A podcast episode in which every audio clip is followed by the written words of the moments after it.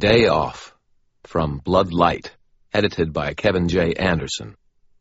Takes place between Small Favor and Turncoat. Kevin Anderson talked to me at NYCC and asked me if I'd be interested in participating in a new kind of anthology, for me anyway, in which authors known for their work in supernatural and horror fiction tried their hands at comedy. I loved the idea. Poor Dresden. I mean, I keep putting the weight of the world on the poor guy's shoulders, and I feel really bad about it. No, really, I'm serious. I feel awful, honestly. Okay, well, less awful and more gleeful, but you get the point. It's easy to torture Harry when there are master vampires and super ghouls and ghosts and demons and ogres traipsing all over the scenery. But I found myself intrigued with the idea of making him suffer just as much frustration and embarrassment in a situation where his opponents and problems were relatively trivial. I don't really know how other people reacted to poor Harry struggling to get to enjoy a day off work, but I thought it was pretty darn funny.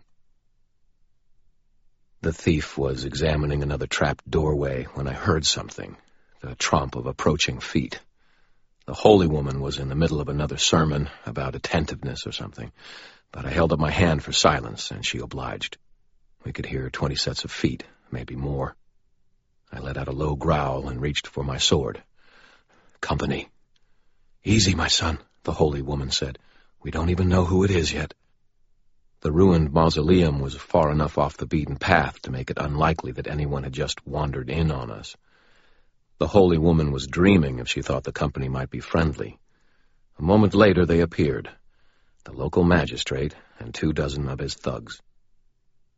"Always with the corrupt government officials," muttered the wizard from behind me. I glanced back at him and then looked for the thief. The nimble little minx was nowhere to be seen. "You are trespassing," boomed the magistrate. He had a big, boomy voice. "Leave this place immediately on pain of punishment by the Crown's law." "Sir," replied the holy woman, "our mission here is of paramount importance. The writ we bear from your own liege requires you to render aid and assistance in this matter." "But not to violate the graves of my subjects," he boomed some more. "Begone, before I unleash the 9 fires of Atarak upon—" "Enough talk," I growled, and threw my heavy dagger at his chest. Propelled by my massive thews, the dagger hit him 2 inches below his left nipple, a perfect heart shot. It struck with enough force to hurl him from his feet. His men howled with surprised fury. I drew the huge sword from my back, let out a leonine roar, and charged the 24 thugs. "Enough talk!" I bellowed, and whipped the 20-pound greatsword at the nearest target, as if it were a wooden yardstick. He went down in a heap. "Enough talk!" I howled and kept swinging. I smashed through the next several thugs as if they were made of soft wax. Off to my left, the thief came out of nowhere and neatly sliced the Achilles tendons of another thug. The holy woman took a ready stance with her quarterstaff and chanted out a prayer to her deities at the top of her lungs. The wizard shrieked, and a fireball whipped over my head, exploding 21 feet in front of me, then spread out in a perfect circle, like the shockwave of a nuke, burning and roasting thugs as it went, and stopping a bare 12 inches shy of my nose. "Oh, come on," I said. "It doesn't work like that." "What?" demanded the wizard. "It doesn't work like that," I insisted. "Even if you call up fire with magic, it's still fire. It acts like fire. It expands in a sphere, and under a ceiling, that means it goes rushing much farther down hallways and tunnels. It doesn't just go 20 feet and then stop." "Fireballs used to work like that," the wizard sighed. "But do you know what a chore it is to calculate exactly how far those things will spread? I mean, it slows everything down." "It's simple math," I said, "and it's way better than the fire just spreading 20 feet regardless of what's around it. What, do fireballs carry tape measures or something?" Billy the werewolf sighed and put down his character sheet and his dice. "Harry," he protested gently, "repeat after me. It's only a game." I folded my arms and frowned at him across his dining room table. It was littered with snacks, empty cans of pop, pieces of paper, and tiny model monsters and adventurers, including a massively thewed barbarian model for my character. Georgia, Billy's willowy brunette wife, sat at the table with us, as did the red-headed bombshell Andy.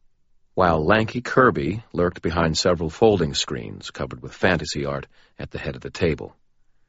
"I'm just saying," I said, "there's no reason that magic can't be portrayed at least a little more accurately, is there?" "Again with this discussion," Andy sighed. "I mean, I know he's the actual wizard and all, but Christ." Kirby nodded glumly. "It's like taking a physicist to a Star Trek movie." "Harry," Georgia said firmly, "you're doing it again." "Oh, no, I'm not," I protested. "All I'm saying is that—" Georgia arched an eyebrow and gave me a steady look down her aquiline nose. "You know the law, Dresden." "He who kills the cheer springs for beer," chanted the rest of the table. "Oh, bite me," I muttered at them, but a grin was diluting my scowl as I dug out my wallet and tossed a 20 on the table.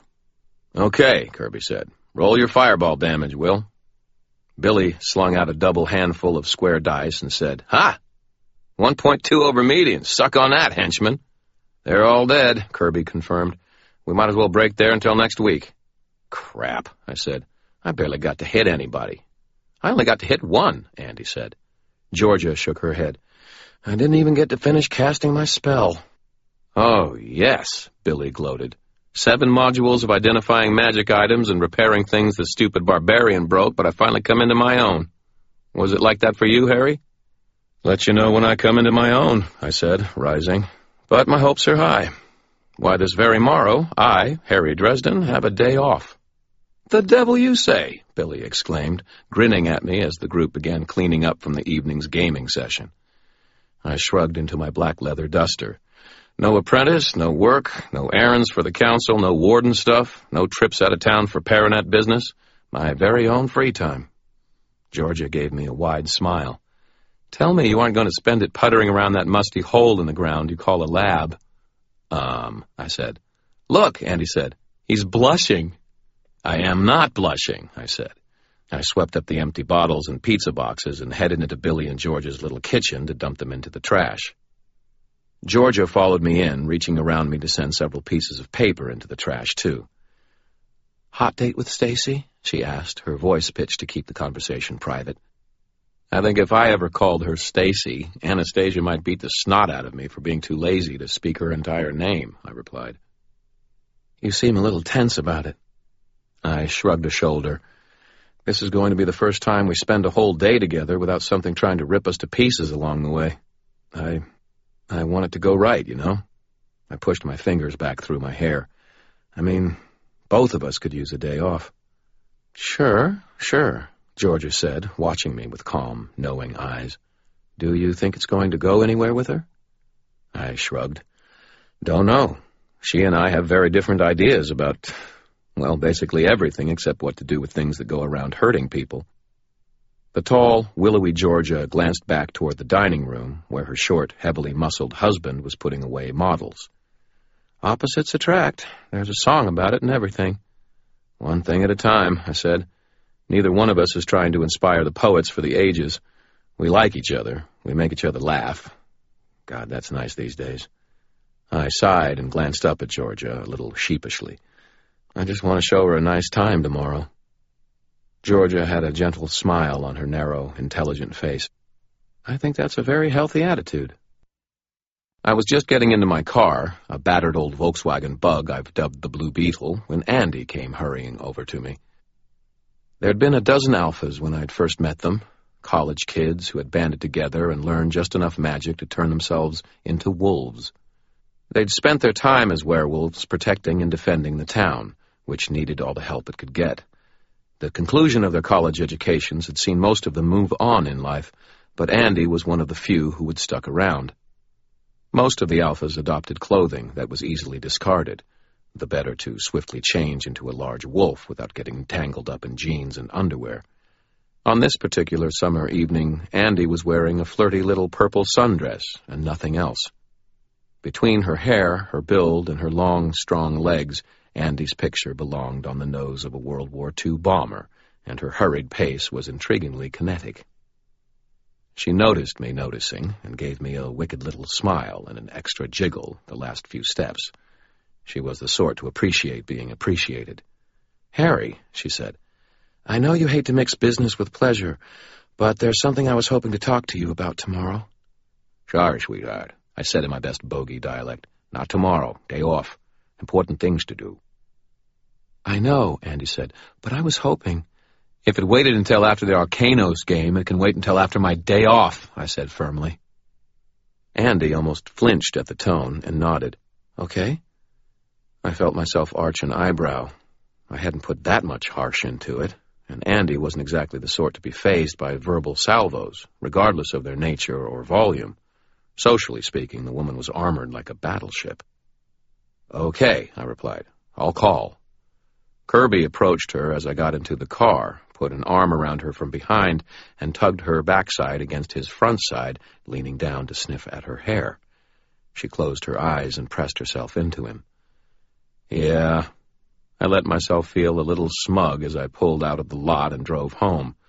That one had just been a matter of time, despite everything Georgia had said. I totally called it. I pulled into the gravel parking lot beside the boarding house where I live and knew right away I had a problem. Perhaps it was my keenly developed intuition, honed by years of investigative work as the infamous Harry Dresden, Chicago's only professional wizard, Seamus of the supernatural, gumshoe of the ghostly, wise guy of the weird, warning me with preternatural awareness of the shadow of death passing nearby. Or maybe it was the giant black van painted with flaming skulls, goat's head pentacles, and inverted crosses that was parked in front of my apartment door. 666 of one, half a dozen of another. The van's doors opened as I pulled in, and people in black spilled out with neither the precision of a professional team of hitters nor the calm swagger of competent thugs. They looked like I'd caught them in the middle of eating sack lunches. One of them had what looked like taco sauce spilled down the front of his frothy white lace shirt. The other four, well, they looked like something. They were all wearing mostly black and mostly goth wear, which meant a lot of velvet with a little leather, rubber, and PVC to spice things up. 3 women, 2 men, all of them fairly young. All of them carried wands and staves and crystals dangling from chains, and all of them had deadly serious expressions on their faces. I parked the car, never looking directly at them, and then got out of it, stuck my hands in my duster pockets, and stood there waiting. "You're Harry Dresden," said the tallest one there, a young man with long black hair and a matching goatee. I squinted at nothing like Clint Eastwood would do, and said nothing like Chow Yun-Fat would do. "You're the one who came to Nawlins last week." He said it Nawlins, even though the rest of his accent was Midwest standard. "You're the one who desecrated my works." I blinked at him. "Whoa, wait a minute. There actually was a curse on that nice lady?" He sneered at me. "She had earned my wrath." "How about that?" I said. "I figured it for some random bad feng shui." His sneer vanished. "What?" "To tell you the truth, it was so minor that I only did the ritual cleansing to make her feel better and show the Paraneters how to do it for themselves in the future." I shrugged. "Sorry about your wrath there, Darth Wannabe." He recovered his composure in seconds. "Apologies will do you no good, wizard. Now!" He and his posse all raised their various accoutrements, sneering malevolently. "Defend yourself!" "Okay," I said, and pulled my .44 out of my pocket. Darth Wannabe and his posse lost their sneers. "What?" said one of the girls, who had a nose ring that I was pretty sure was a clip-on. "What are you doing?" "I'm a-fixin' to defend myself," I drawled, Texas style. I held the gun negligently, pointing down and to one side and not right at them. I didn't want to hurt anybody. "Look, kids, you really need to work on your image." Darth opened his mouth. It just hung that way for a minute. "I mean, the van's a bit overdone. But hell, I can't throw stones. My VW Bug has a big 53 inside a circle spray-painted on the hood." "You're sort of slipping elsewhere, though." I nodded at one of the girls, a brunette holding a wand with a crystal on the tip. "Honey, I like the Harry Potter movies, too, but that doesn't mean I ran out and got a dark mark tattooed onto my left forearm like you did." I eyed the other male. "And you're wearing a freaking Slytherin scarf. I mean, Christ.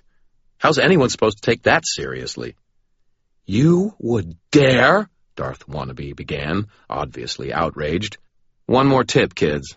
If you had any real talent, the air would practically have been on fire when you got ready to throw down. But you losers don't have enough magic between you to turn cereal into breakfast. You would dare?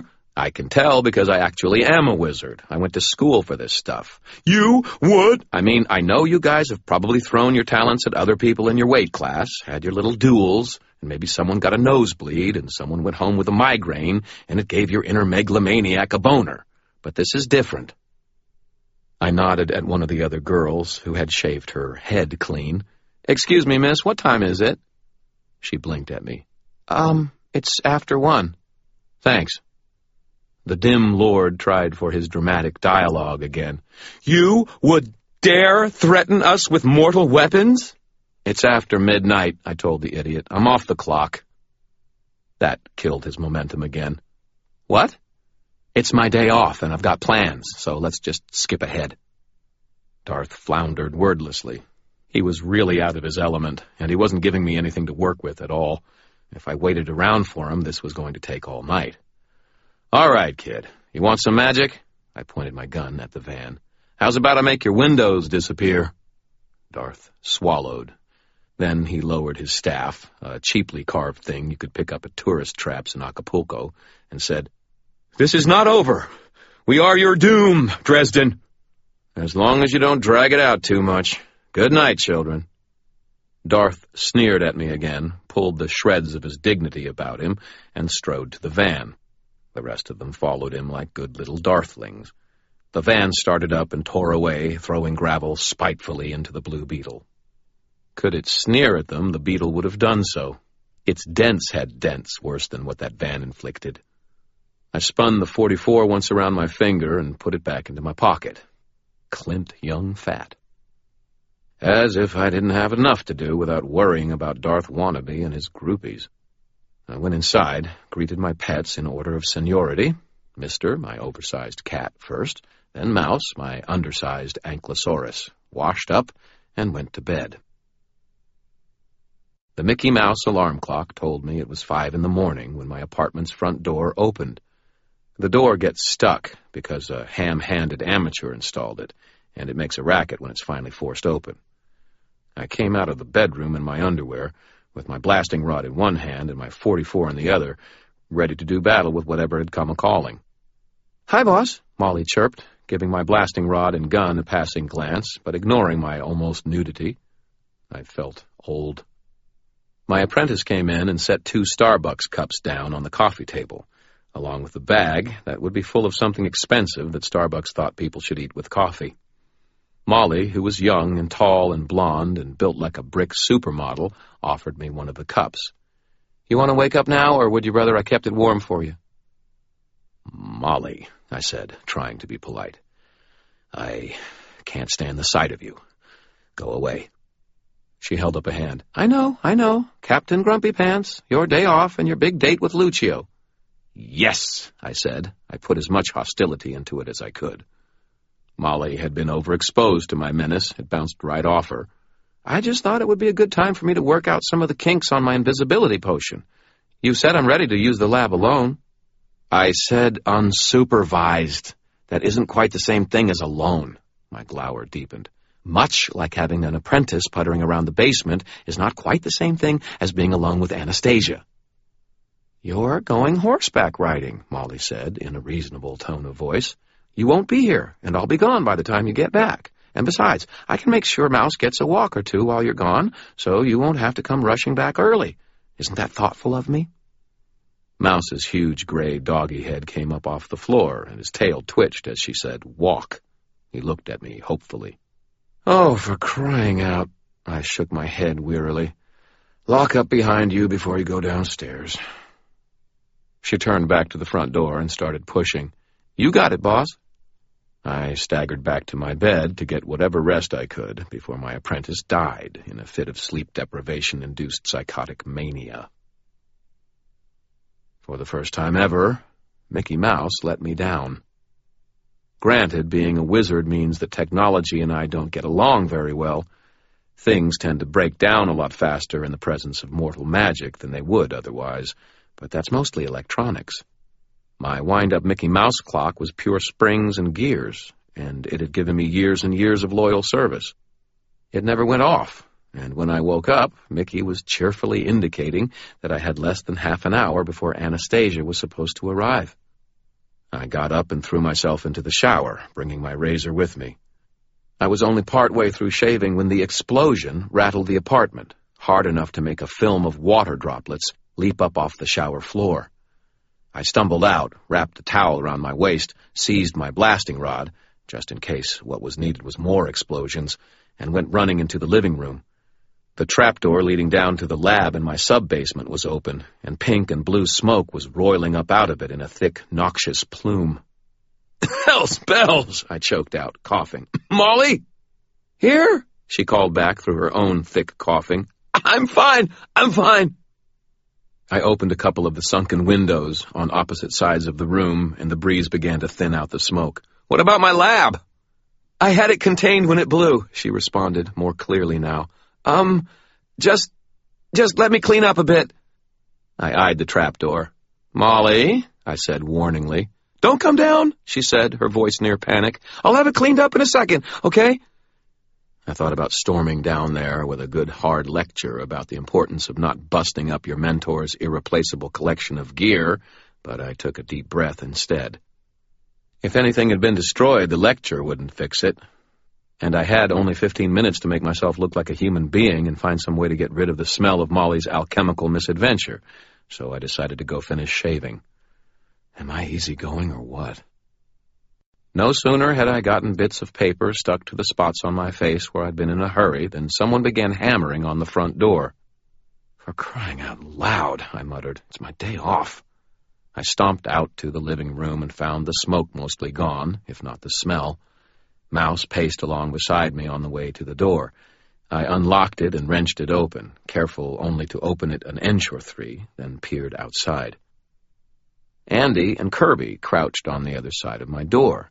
Both of them were dirty, haggard, and entirely covered with scratches. I could tell because both were also entirely naked. Kirby lowered his arm and stared warily at me. Then he let out a low growling sound, which I realized a second later had been meant to be my name. "Harry!" "You've got to be kidding me," I said. "Today?" "Harry," Andy said, her eyes brimming. "Please, I don't know who else we can turn to." "Damn it," I snarled. "Damn it, damn it, damn it." I wrenched the door the rest of the way open and muttered my wards down. "Come in. Hurry up before someone sees you." Kirby's nostrils flared as he entered and his face twisted up in revulsion. "Oh," Andy said as I shut the door. "That smells terrible." "Tell me about it," I said. "You two look..." Well, I would have used different adjectives for Kirby than for Andy. "A little thrashed. What's up? You two get in a fight with a barbed wire golem or something?" "No, Andy said. "Nothing like that. We've had... Kirby and I have... fleas." I blinked. Kirby nodded somber agreement and growled something unintelligible. I checked the fireplace, which Molly had lit and which was crackling quietly. My coffee pot hung on a swinging arm near the fire, close enough to stay warm without boiling. I went to the pot and checked. She'd put my cup of expensive Starbucks elixir in there to stay warm. If I'd been preparing to murder her, that single act of compassion would have been reason enough to spare her life. I poured the coffee into the mug Molly had left on the mantel and slugged some of it back. Okay, I said. "Start from the top. Fleas?" "I don't know what else to call them," Andy said. "When we shift, they're there, in our fur, biting and itching. It was just annoying at first, but now it's just awful." She shuddered and began running her fingertips over her shoulders and ribs. "I can feel them right now, chewing at me, biting and digging into me." She shook her head and with an almost visible effort forced her hands to be still.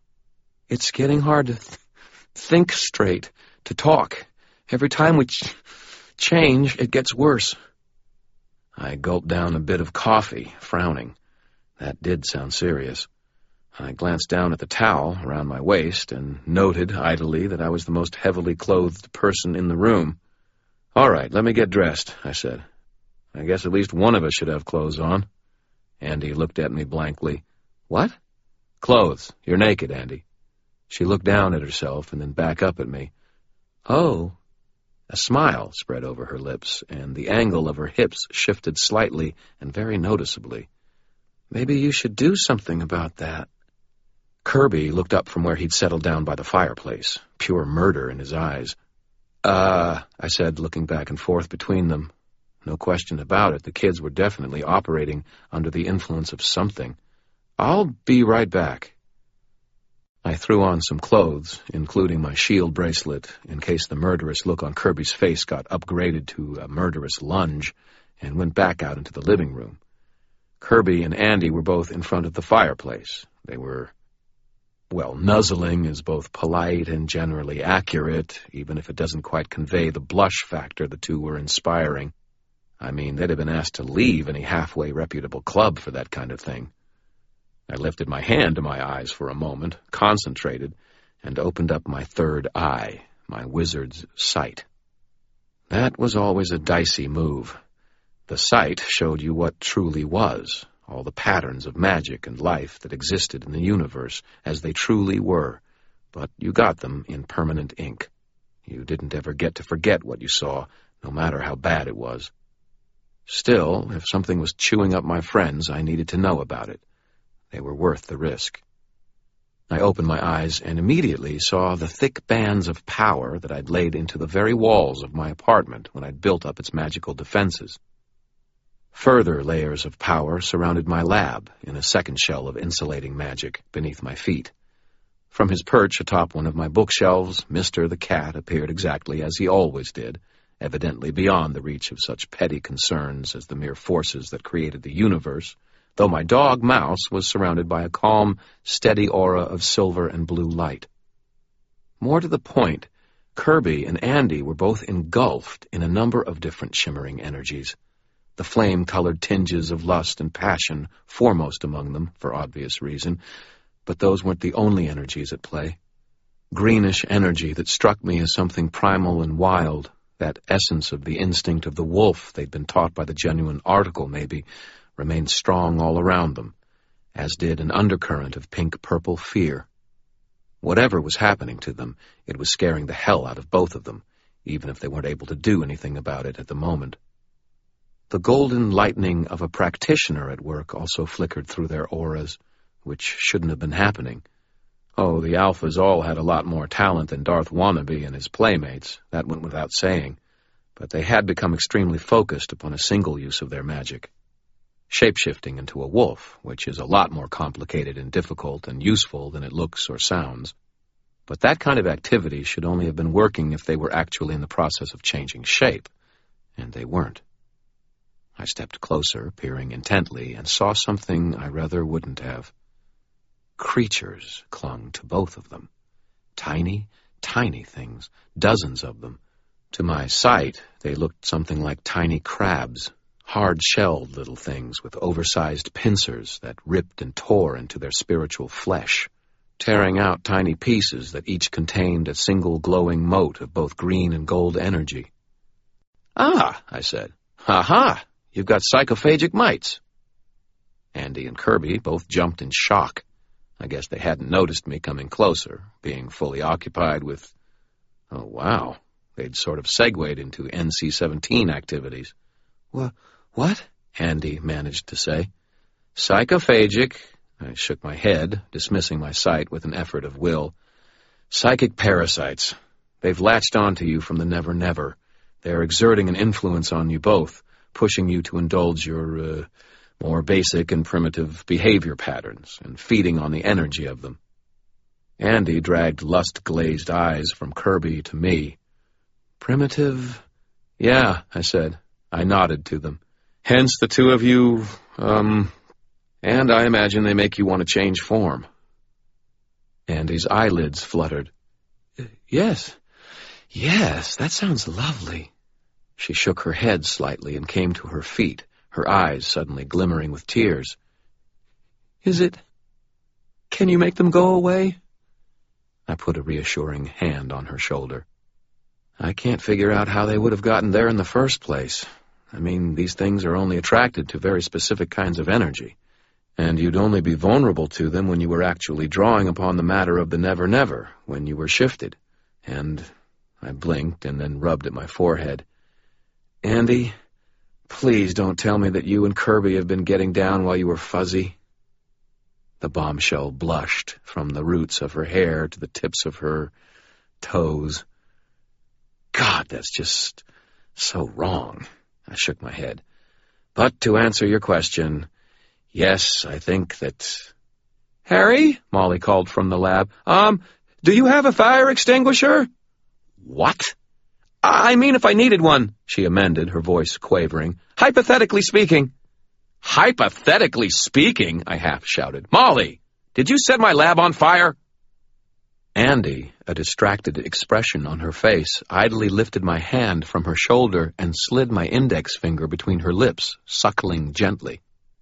A pleasant flicker of lightning shot up my arm, and I felt it all the way to the bottoms of my feet. Oh, hey, ho, ho, ho, hold on there, I said, pulling my finger away. It came out of her mouth with another intriguing sensation and a soft popping sound. Andy, we really need to focus here. Kirby let out a raw snarl and hit me with a right cross that sent me tumbling back across the room and into one of my bookshelves. I rebounded off it, fell on my ass, and sat there stunned for a second as copies of the Black Company novels fell from the shelf and bounced off my head. I looked up to see Kirby seize Andy by the wrist and jerk her back behind him, placing his body between her and me in a gesture of raw possession. Then he balled up his hands into fists, snarled, and took a step toward me. Mouse loomed up beside me then, 200 pounds of shaggy gray muscle. He didn't growl at Kirby or so much as bare his teeth. He did, however, stand directly in Kirby's path and face him without backing down. Without blinking, Kirby's body seemed to shimmer and flow, and suddenly a black wolf, nearly Mouse's size, but leaner and swifter-looking, crouched across the apartment, white teeth bared, amber eyes glowing with rage. Holy crap! Kirby was about a half a second from losing it, and he had the skill and experience to cause some real mayhem. I mean, taking on an animal is one thing. Taking on an animal directed by a human intelligence with years of experience in battling the supernatural is a challenge at least an order of magnitude greater. If it came down to a fight, a real fight, between me and Kirby, I was sure I could beat him.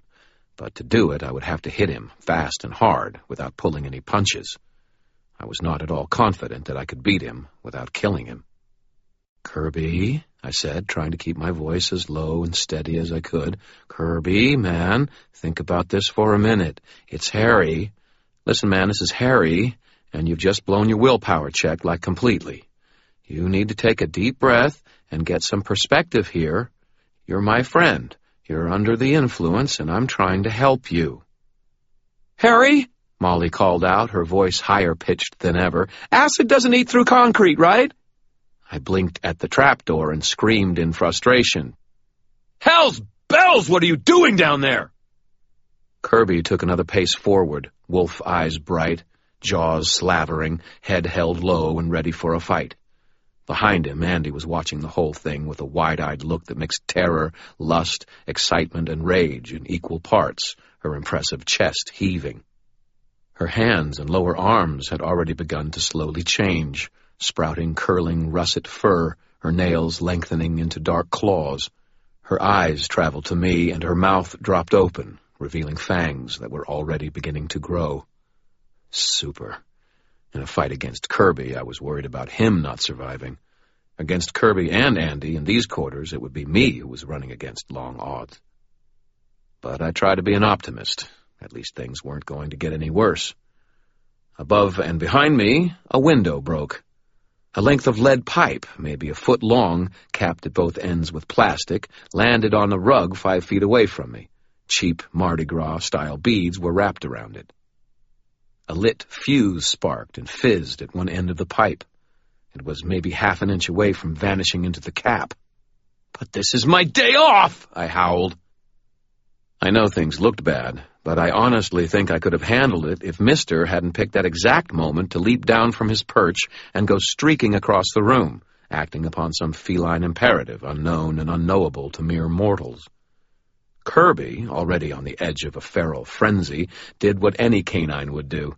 He let out a snarl and gave immediate chase. Mouse let out a sudden bellow of rage, for crying out loud. He hadn't gotten that worked up over me being in danger, and launched himself after Kirby. Andy, upon seeing Mouse in pursuit of her fellow werewolf, shifted entirely to her own wolf shape and flung herself after Mouse. Mister rocketed around my tiny apartment with several hundred pounds of furious canine in pursuit. Kirby bounded over and around furniture almost as nimbly as Mister. Mouse didn't bother with nimble. He simply plowed through whatever was in the way, smashing my coffee table and one easy chair, knocking over another bookcase, and churning the throw rugs on the floor into hummocks of fabric and fiber. I leapt for the pipe bomb and picked it up, only to have my legs scythed out from beneath me by Kirby as he went by. Mouse accidentally slammed a paw, bearing his full weight down onto me as he rumbled past in pursuit, and got me right where the damn dog always gets a man. There was none of that delayed reaction component to the pain either. My testicles began reporting the damage instantly, loudly, and in nauseating intensity. I had no time for pain. I lunged for the pipe bomb and nearly wet my pants as another explosion shook the floor. Only this one was followed an instant later by an absolute flood of bright green smoke that billowed up from the lab. I grabbed the pipe bomb and tried to pluck out the fuse, but it vanished into the cap and beyond the reach of my fingers. In a panic, I scrabbled across the floor to the door and ripped it open with terrified strength. I hauled back to throw the thing out, and there was a sharp burst of sound. My hand exploded into pins and needles. I fell limply to the floor, my head falling in such a way as to bring my gaze over to where my hand had been clutching the pipe bomb a few seconds before, and I was still holding it now, unharmed. Heavy jets of scarlet and purple smoke were billowing wildly from both ends of the pipe, scented heavily with a familiar odor. Smoke bombs. The freaking thing had been loaded with something remarkably similar to 4th of July smoke bombs, the kind kids play with. Bemused, I tugged one plastic cap off, and several little expended canisters fell out along with the note. The next time you interfere with me, more than smoke will interfere with you. More than smoke will interfere with you? Who talks like that? Mouse roared, snapping my focus back to the here and now as he pounced onto Kirby's back, smashing the werewolf to the floor by dint of sheer mass.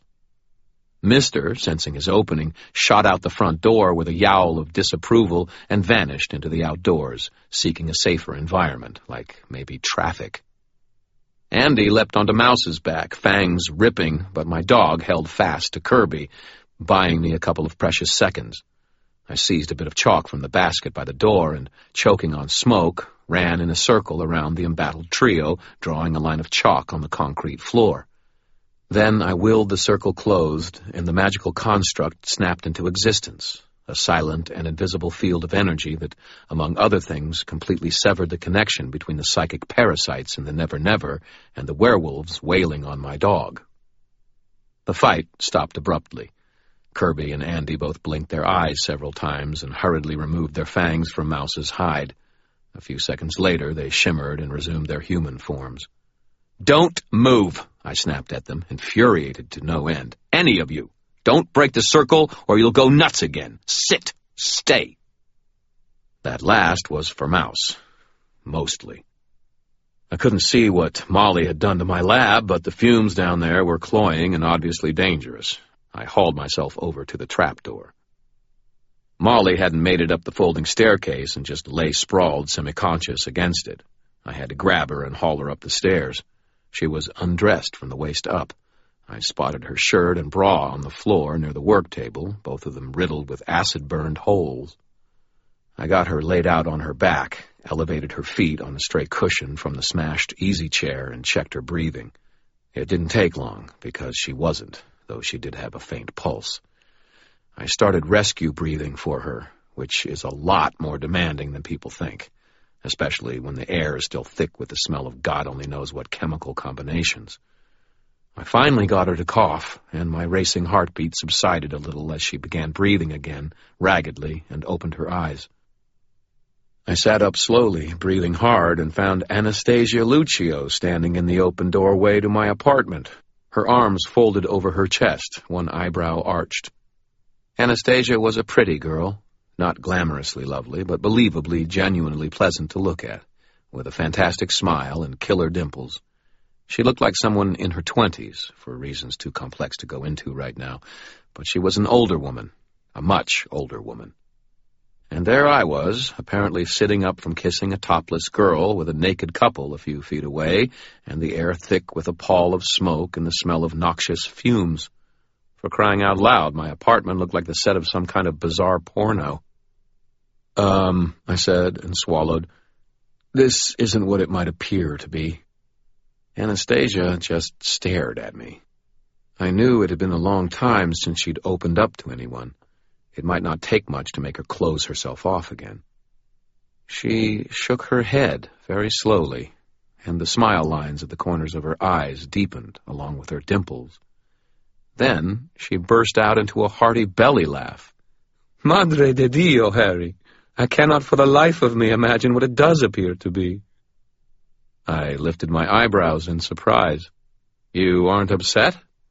By the time you get to be my age, she replied, you've either worked out your insecurities or they're there to stay.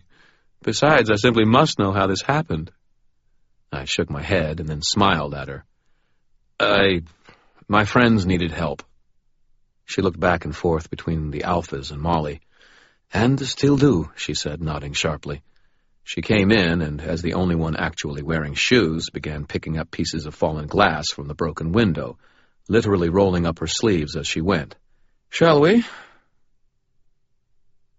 It took most of the day to get Molly to the hospital, gather the materials needed to fumigate Kirby's and Andy's auras, and actually perform the work to get the job done.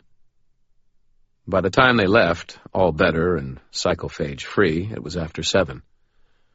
So much for our day off, I said. She turned to consider me. Would you do it differently if you had to do it again? No, of course not. She shrugged. Then it was a day well spent. There will be others. You never can be sure of that, though, can you? Her cheeks dimpled again. Today is not yet over. You mourn its death somewhat prematurely. I just wanted to show you a nice time for a day, not get bogged down in more business. Anastasia turned to me and put her fingers over my mouth. Then she replaced her fingers with her lips. Enough talk, she murmured. I agreed.